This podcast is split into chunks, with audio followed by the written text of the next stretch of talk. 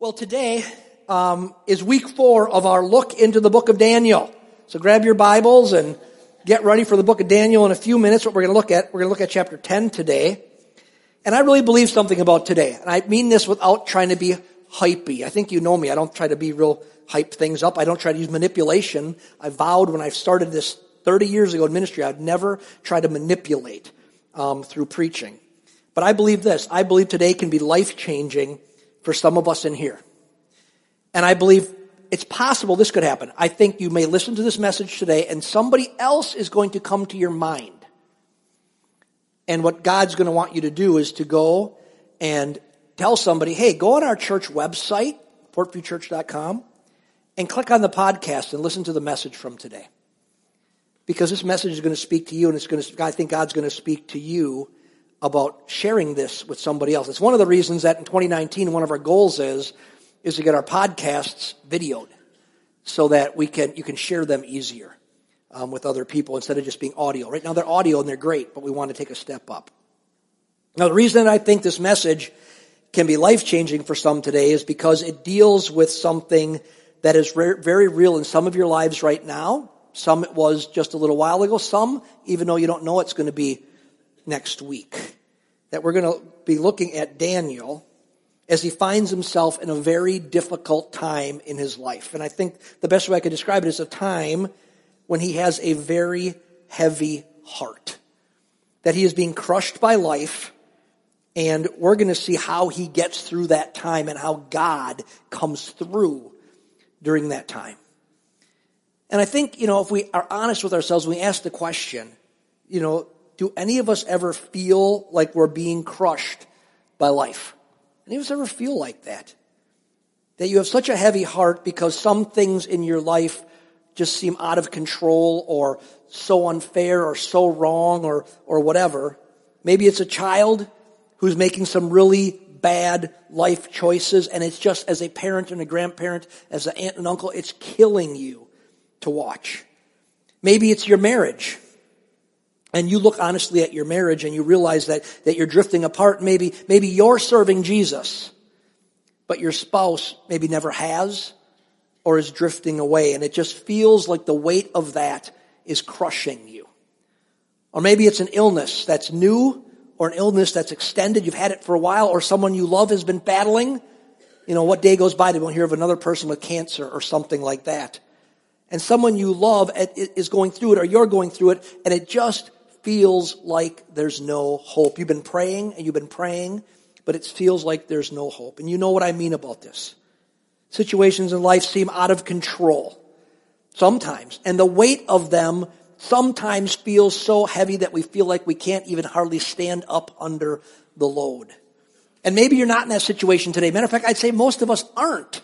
And you know what you need to say if you aren't? You need to say, thank you, Jesus. Thank you, Jesus, that you're not in a time like that right now. But some people in this room, some people sitting 10 feet from you, are going through something right now that's absolutely crushing. And, and one of the errors that I've seen in much of the church world when somebody's going through a really hard time is that, and maybe it's not intentionally, but it's through innuendo or even through overt comments, that people feel shamed when they're going through something hard. You know the difference between shame and guilt? Guilt is saying, you know what, I, I did something bad. And you feel bad because of it. You know what shame is? Shame is believing you are bad. You know, when you grew up, how many people said, your parents said, or maybe you said it to your children, shame on you. Now, they might not know what that really meant, but shame is not saying that what you did was bad. Shame is saying that you are bad. There's something flawed about you. And I'm not sure if there's a more damaging thing on our, in our psyche, in our, in our world, in our soul than being shamed at believing somehow that we're bad. But it seems to me that when a lot of times, even in the church world, when people go through difficulty and challenges, their kids go astray, there's health issues, somehow it's made to believe that it's it's your fault because you're going through it.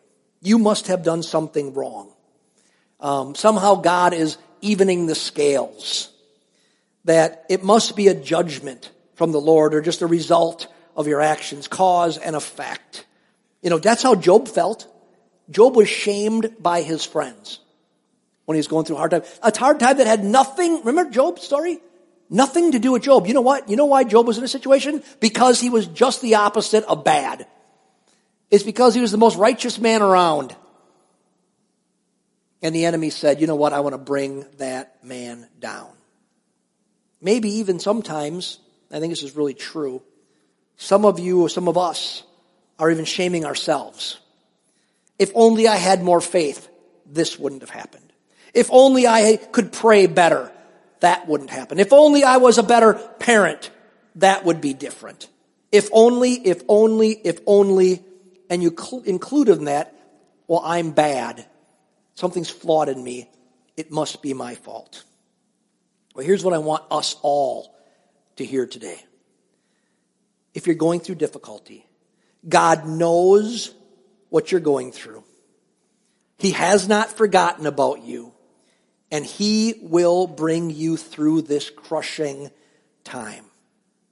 This is what we find to be true in the story that we're going to go through today, that we're going to look at in Daniel. We will see Daniel in a very difficult, sad, crushing situation, and we'll see how he stood strong in it. We're going to see what he did to get through it um, with his heavy heart, and how God worked in his life during this time. So turn to uh, Daniel chapter 10 with me. And as you're turning there, let me uh, set the context for the story that we're going to look at. Before we read, understand this, that in this situation that we're going to read about in chapter 10 today, Daniel is now, we look at Daniel, this is the fourth week. At this situation, Daniel's now a really, really, really old man. He's been faithful to God for decade after decade after decade. Remember what a couple weeks ago we looked at when he was a youth, he stood, chose to stood out, to stand out for God in a culture that was opposed to God. We saw a week ago that he stood strong when he was tossed into the lion's den. He's gone through all of this stuff walking with God. And now, all these years later, as an old man, he had been captured as a youth, brought to Babylon. Now, he finds himself as an old man still living in exile. He'd been living in exile almost his entire life. And he's been praying for something specific the whole time. He's been praying that God would deliver the nation of Israel. He would set the people free. That they'd be free and they could return to the promised land. And he'd been praying for this his entire life. But as he looked at the situation, he just seemed like it was never going to happen and it was just crushing to him. It was a burden to him. He loved God. He loved the people of God. He knew God had something better for the people and he's just living under the weight of this and he's been praying and he's praying and it didn't seem like any answer was coming. And that's what's going on when we find what we're going to read about in chapter 10. So let's look, turn to chapter 10. Let's start in verse 2 and we're going to read all the way to verse 18. I want to see the whole story. So Daniel's been praying. That's the context. He's been praying and he's upset because the people, they're living, you know, they're, they're not living in the promised land. They're living as, as slaves in a foreign land. Verse 2, in those days I, Daniel, had been mourning for three entire weeks. I did not eat any tasty food, nor did meat or wine enter my mouth, nor did I use any ointment at all until the entire three weeks were completed. On the 24th day of the first month, while I was by the bank of the great river, that is the Tigris, I lifted my eyes and looked, and behold, there was a certain man dressed in linen, whose waist was girded with a belt of pure gold of Uphaz. His body also was like beryl. His face had the appearance of lightning. His eyes were like flaming torches. His arms and his feet were like gleaming of polished bronze, and the sound of his words were like the sounds of a tumult. Now I, Daniel, alone saw the vision. While the men who were with me did not see the vision, nevertheless, a great dread fell on all of them, and they ran away to hide themselves. So I was left alone and saw this great vision, yet no strength was left in me. For my natural color turned to a deadly pallor, and I returned, and I retained no strength. But I heard the sound of his words, and as words and as soon as I heard the sound of his words, I fell into a deep sleep on my face with my face to the ground. Then behold, a hand touched me and set me trembling on my hands and my knees. He said to me, O Daniel, man of high esteem, understand the words that I'm about to tell you and stand upright, for I have been sent to you. And when he had spoken this word to me, I stood up trembling. Then he said to me, Do not be afraid, Daniel, for from the first day that you set your heart on understanding this and on your humbling yourself before your God, your words were heard, and I have come in response to your words. But the prince of the kingdom of Persia was withstanding me for 21 days. Then behold, Michael, one of the chief princes, came to help me. For I had been left there with the kings of Persia. Now I have come to give you an understanding of what will happen to your people in the latter days, for the vision pertains to the latter, to the days yet of the future. When he had spoken to me according to these words, I turned my face towards the ground and became speechless. And behold, one who resembled a human being was touching my lips. Then I opened my mouth and spoke and said to him, Who is standing before me, O my Lord? As a result of the vision, anguish has come upon me, and I have retained no strength. For how can such a servant of my Lord talk with such as my Lord? As for me, there remains just now no strength in me, nor any breath been left in me. Then this one with human appearance touched me again and strengthened me. What an amazing story. Daniel is in this time of being just crushed with the weight of what's going on with the people that he loves and God loves. He's watching them being mistreated. He sees that, you know, he's a, he himself is in captivity in a foreign land, serving the government, but he has no freedom to go back to where he came from. And he's praying to God. And we see this amazing story unfold of how God responds to him. And there's some things in this story that I think can be so helpful to us as we walk through um, difficult times. And the first thing I think that's so important is this, and I think this is one you just need to settle in your heart so that you're not shocked when things happen. And it's this having a heavy heart is inescapable for the child of God. At some time in your life, something's going to happen, and you're going to have a heavy heart. You see, some people have some type of misconceptions about what it is to be a Christian. They think that when someone comes to Christ, their life will just be rainbows and unicorns. Everything good, everything easy, just the blessing of God and everything's wonderful, never going to be a problem. And I'd say this, some even preach that message from pulpits. Well, friends, you need to understand something. It's simply not true. Just look at the great people who loved God who are written about in the scriptures if you want to see that it's not true.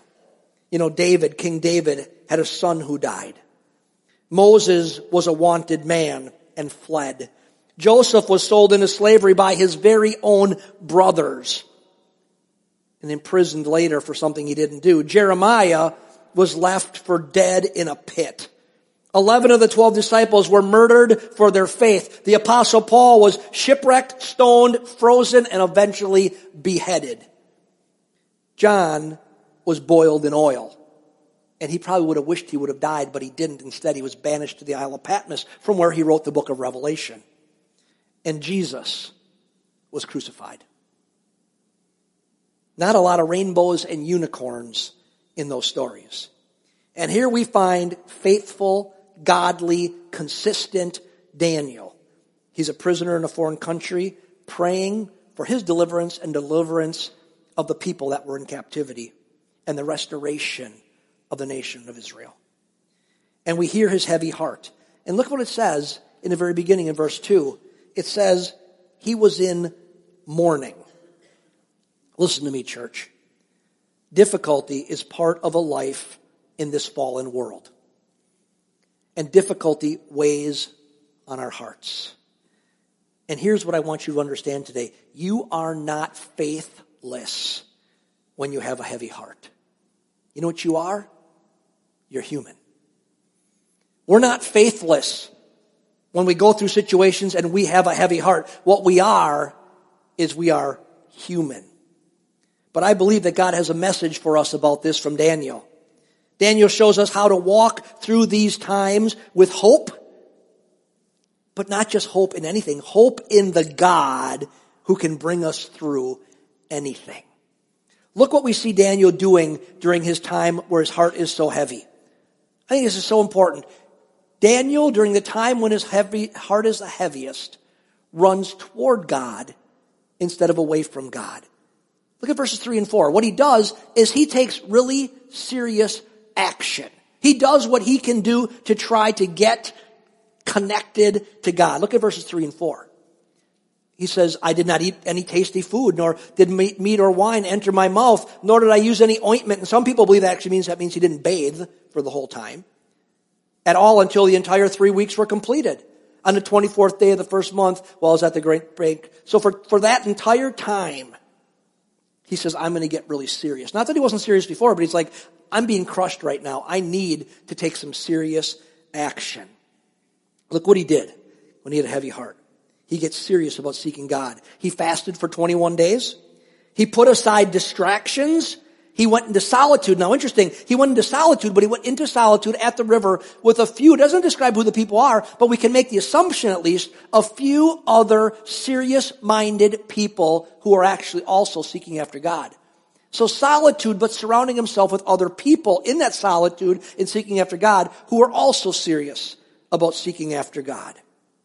And he goes there and he prays for an answer. Now, I don't want to give any mis- misconceptions here, or misideas here, saying that, hey, if I have this terrible wrong, I just go pray for 21 days and get alone by some river, and suddenly everything I pray for is just going to happen. You know, the sickness is going to go away and the marriage is suddenly going to get better. I hope it does, and it surely could, because you're doing the right things.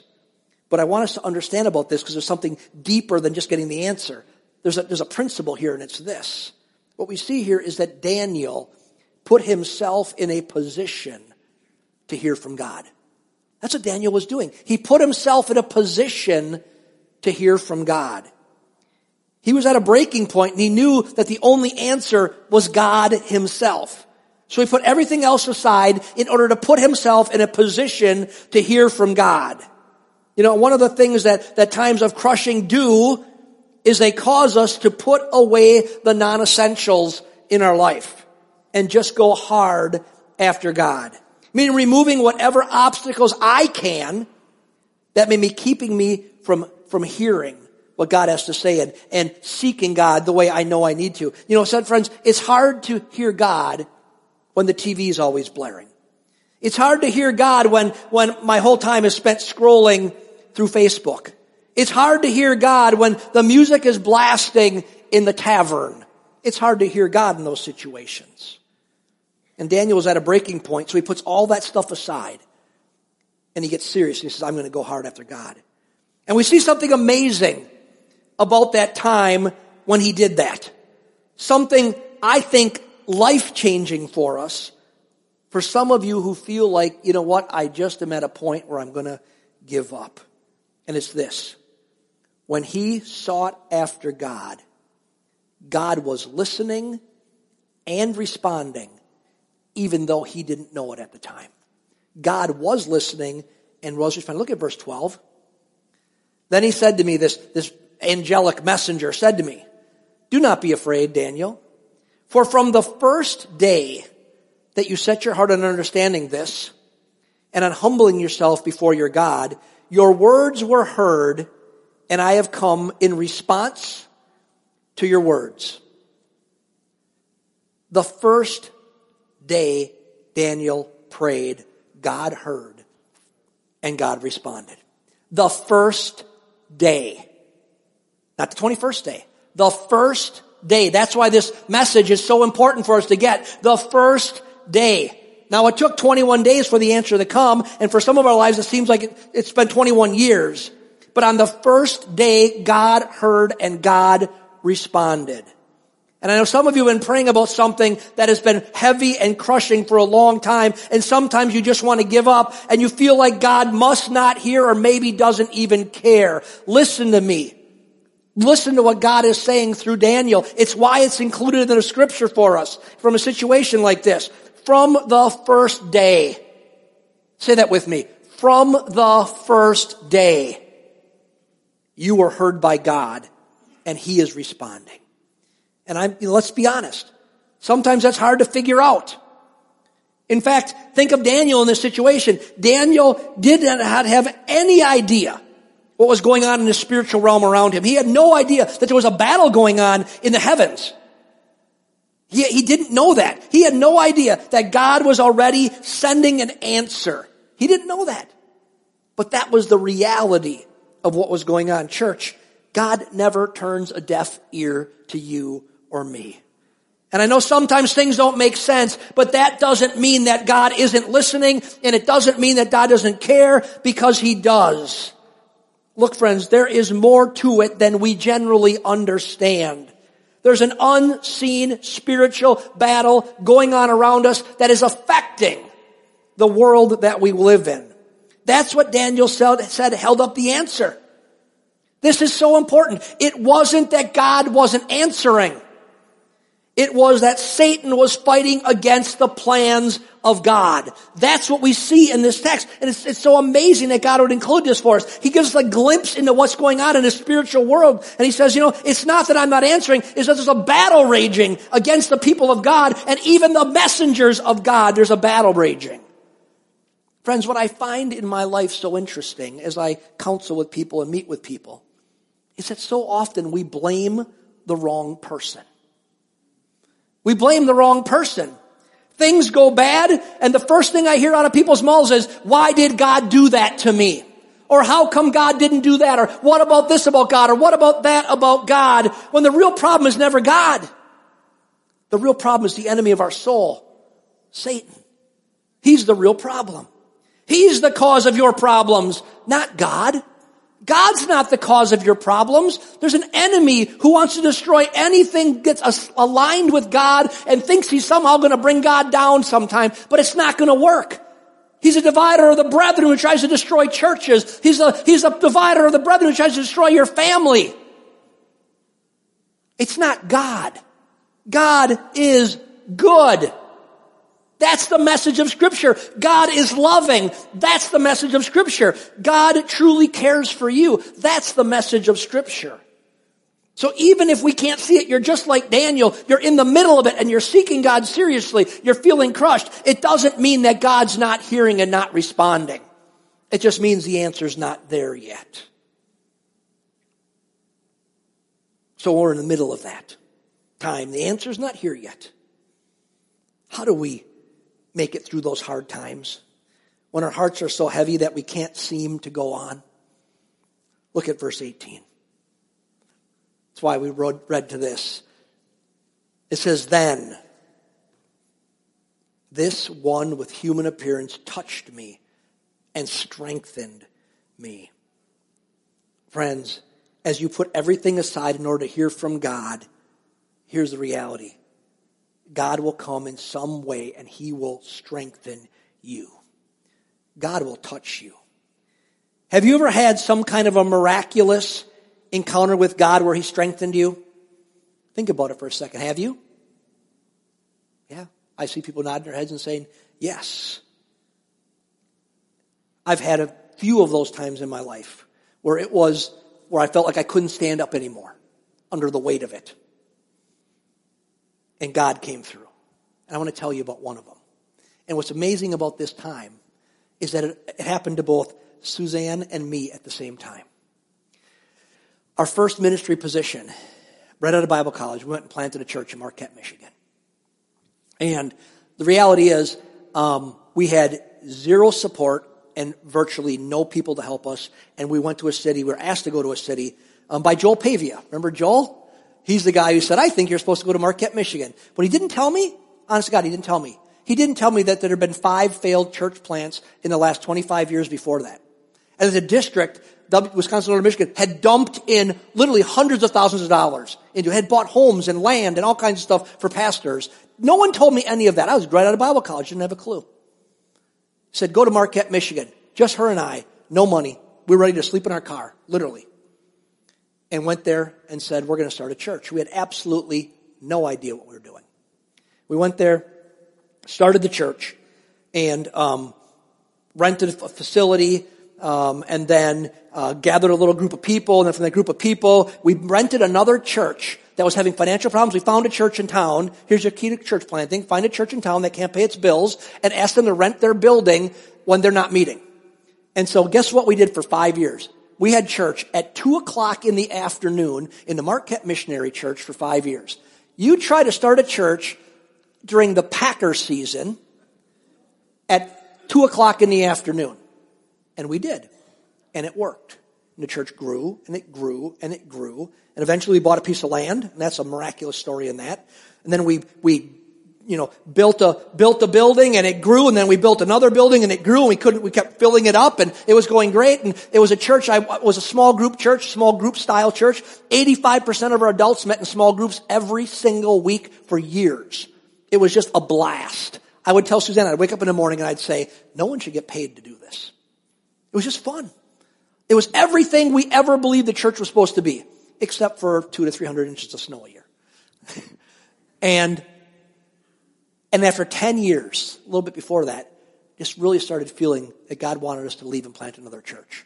And I couldn't imagine it because when I started there, I went there, and people actually would make jokes about it because they say the same thing all the time. Plant the church, stay there till you die. Plant the church, stay there till you die. And that's what I always said. And all of a sudden we're into it, and I never, it never entered my mind the possibility that we would ever leave. Never even entered my mind. And all of a sudden I'm feeling like we're supposed to leave, and we're feeling, we're wrestling through it, wrestled through it, wrestled through it. And we concluded we were supposed to go, and so we did what to this day is the single most difficult decision I ever made in my life was to resign that church. The single hardest thing I've ever done in my life was resign that church that we loved. They loved us. It was thriving. It was growing. It was everything I believe the church was supposed to be. But we felt like God was saying, I want you to go plant another church. And so we resigned and the people came over literally crying and we loaded a moving truck up and we went to bed the last night in our house. Our house wasn't even sold. We, our house was in Michigan. We moved to Wisconsin to somebody's basement because our house wasn't sold. And we're coming to do a church plant for guess what again? No money. But this time with two kids. Way scarier, but no money, no support. And um, a little group of 18 people that had been in a failed church plant, and we were asked to shut it down and restart it. And so we're laying in bed, a little, little tiny house, with our very tiny double bed that barely fit in the room. Remember that? And it was double bed in the room, and this bedroom was so small that we had two dressers in there, and you, you, you couldn't open the dressers because they'd hit the bed. You ever been, you got one of those rooms? Some of you are saying, I still live in one of those rooms.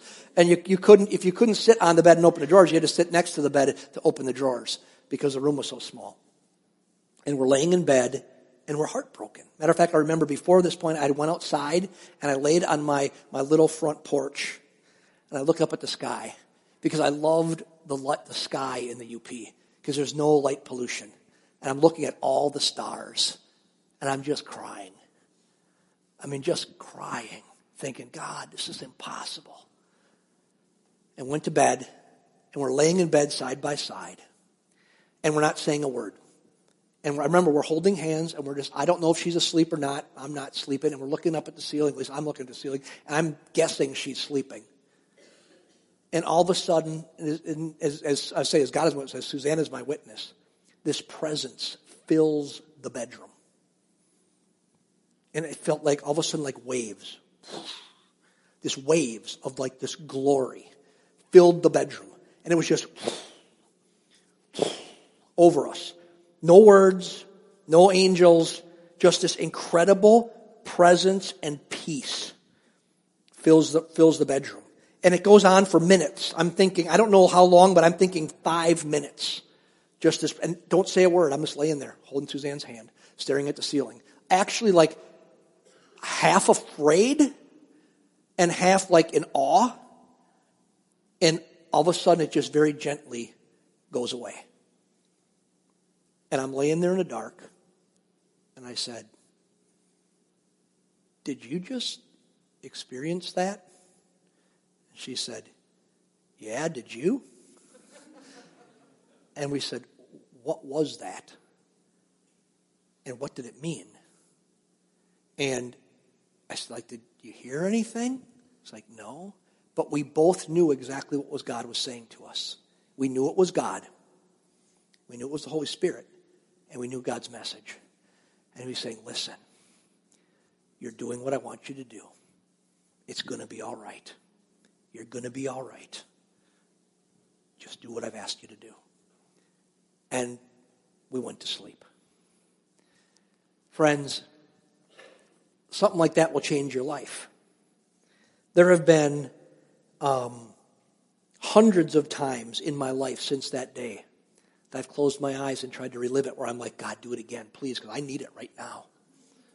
Like, Lord, right now I need it because the divider of the brethren is lying and causing problems or the person is sick or you know this situation can't happen or the you know the bills can't be paid or whatever it is god and i feel like i'm being crushed. And it's never happened like that ever again. There's been other ways but i'll tell you this hundreds of times i've relived that moment in my life i can as i'm explaining it to you i can feel it i'm reliving it as i'm saying it because I can feel the glory of God saying, Mark, it's going to be all right. Friends, in some way, that's what happened to Daniel. God touched him. This, this, this messenger touched him and was saying to this, Daniel, it's going to be okay. I'm going to get you through this. I'm going to, I'm going to strengthen you. I will never let you be crushed. And friends, that's what God is saying to us today in this place. He's never going to let you be crushed in the midst of going through what you're going through. I think there's one more thing that we need to hear today about this. He won't let you be crushed. He's going to encourage you some way. And also, the answer is going to come. Somehow, the answer is going to come. God is going to come through. Look at verse 14. It says, Now I have come to give you an understanding. He's talking specifically to Daniel. Give you an understanding of what will happen to your people in the latter days about this, about this vision. Look at those words. Now I have come to give you. For Daniel, it was an understanding of the vision. He was saying, listen, there's a day coming where I'm going to bring my people back to the promised land. And it happened, didn't it? It happened under Ezra. They came back and they rebuilt the temple. And Nehemiah, they came back, they rebuilt the temple. And they were actually financed by Babylon to come back and do it. And God's saying, listen, it's going to happen. It's just not yet today. For Daniel, he needed understanding. For you, it's probably something else. Maybe it's understanding of a situation that's just not making sense in your life. In fact, God may answer your question that you've been praying about for in, in ways that you never expected. He may give you an answer that's completely different than you're hoping for. Paul, at a time like this, he called it his thorn in the flesh. Paul saw all kinds of miracles, miracle upon miracle. He prayed for, said at one point in Paul's life that if you even brought handkerchiefs, handkerchiefs were taken by him for, that were from in a shadow and he'd go out and, and they'd put them on people and they'd be healed. This is a pretty anointed guy, but he's got this problem. We don't know exactly what it is. It calls it a thorn in the flesh. I tend to believe it was a physical problem with his eyes. That's what I think the context is saying. And he prays three times to God. He knows what he wants. God, this is what I need from you. Heal me, deliver me, set me free. And God says, Daniel, I have a plan in this. I'm going to, because I'm, you're feeling weak, when you're weak, I can use you. I can use you different because you're dependent. That's what I think the message really is. So here's the deal. I don't always know how the answer is going to come. And I have lived long enough where I've stopped trying to guess what the answer is supposed to be in my life or somebody else's life. People say, Pastor, come and pray for this for me. And if you notice, I generally don't pray for that for you. I pray for some, something in a way that just says, God, what are you doing in this situation? And would you do what you want done? Because we don't always know the way it's going to go. Daniel wanted to be set free. No, it came later. See, your Heavenly Father loves you so much that He'll do anything for you. When you pray, He hears and He answers. There's a war going on around us that's keeping things from happening the way, the, the, the perfect way. But God is better and God is good and God has a plan and the plan is big and it's eternal. And sometimes in our little teeny, remember a while back I preached a sermon about how long our life is, it was a hand's breadth, and you all got a little piece of string? You still have that piece of string? Piece of string's right next to my desk. When we're living that long, compared to eternity, our life's that long, We don't always see what's going on. Daniel didn't see the end of the story. God was trying to show him, but Daniel didn't understand that in his little time, it wasn't going to work out exactly the way he thought it should because God had something better in the big picture. That's what happens. God will answer. He is answering. Sometimes the answer is just, it's either on the way and it's not yet here, or it might be a little different than we think because God has something better. I really believe this. Some of you need to receive this message today. You need to own it. You need to put everything else aside that you can. You can't stop going to work. Put everything else aside. You can't stop taking care of your kids. But you need to put aside what you can put aside. You need to go hard after God. You need to hear his voice. And I encourage you, just think about it in your own life. What do you need to put aside if you're in this time of difficulty? What, do you, what can you put aside? You know what happens in a time of difficulty with putting stuff aside? Suddenly the stuff that was so important to you is not very important anymore. And you want to put it aside. Say, I don't, I don't need that anymore. I just need God. Put it aside. Go hard after God. And recognize that He's hearing you, He loves you, He's responding to you. But there's a whole lot more going on around us a lot of times than we, than we understand. Does that make sense? Let's pray together. Lord, I really felt compelled to address this today. Lord, honestly, you know, you know that I felt in my mind, how in the world does this match up with doing a water baptism? I'm thinking about these good, this incredible day of celebration for, for, for not only um, two particular families in our church, but for our whole church. Celebrating that we're seeing young people say yes to you. And then we're going to talk about something that, about crushing times. And I'm like, God, I want to talk about fun times. I want to talk about celebration. I want to talk about Easter Sunday and resurrection power. But God, maybe that's exactly what this is. This is about the reality of resurrection power. This is about your power in reality in the stuff of life that's hard. And so, Father, I pray for every person in this place. I pray, God, that you would help us. That, Lord, we, we may be in a crushing time right now. Something so hard we can't hardly hold up underneath it. Or we're thinking of somebody that's in that time right now, and we're lifting them up in prayer to you right now. And I pray this, Father. In some way, do what you did for Daniel. You sent a messenger to encourage them, him and lift him up. And Lord, just maybe the messenger today is this message. This mess, the messenger today of encouragement is this message that says that God has not forgot about you, that He loves you, and He's right here with you in the midst of it. And so, Lord, I pray that you would, I pray that you would, um, you would touch us today. Now, Lord, there's another thing I ask you for today.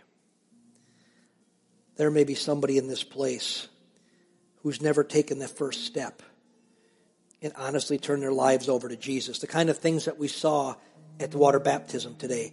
Even young kids saying, I understand that I need Jesus in my life.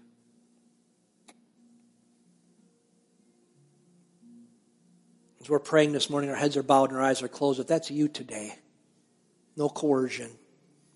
You're just saying, you know what, Pastor Mark? I need Jesus. I'm ready to say yes to him. I'm ready to start a life with him. Kind of like those kids. I'm ready to say, yes, I need Christ in my life. And I want to take the first step. I want to say, I want to say, yes, God, I'm here for you today. I put all the, all the junk aside. I put everything else aside, and I just need you. And if you're ready to do that today, you're feeling the Lord pulling you, something inside of you saying, this is for you today. Your heart's beating faster and your, your palms are sweating. You can't explain it. There's something saying, I need Jesus. That's the Spirit of God. And He's drawing you to Himself. If that's you today, with our heads bowed and our eyes closed, and just only one looking around is me, I want to know who to pray for. If you say, I'm ready to say yes to Jesus, I want you just to raise up your hand. And when I see your hand, I'm going to ask you to put it back down. Just slip it up. Thank you, Jesus. You want to say yes to Jesus. Father, I thank you. I thank you, God, that you are a good God. And that, Lord, as we say yes to you, that you always receive us with open arms. And we pray, Lord, today, that as we walk with you every day of our lives, of those of us who, who have walked with you for a long time and those who are brand new, if we say, as we say yes to you, that Lord, you will carry us through every situation in our life every day. And so, Lord, I pray now for your encouragement, your presence, your power to fill us. So that as we walk out these doors today, we understand we're entering into a, into a, a, mission field. We're entering into a world where we can shine like lights. And one of the ways we shine is by walking in faith through hard times. That Lord, we'll walk in your strength and your love and your grace. And that will shine to a world that really needs to know you. So Lord, commission us now to shine for you in our families, with our friends, and our coworkers. Thank you, Jesus.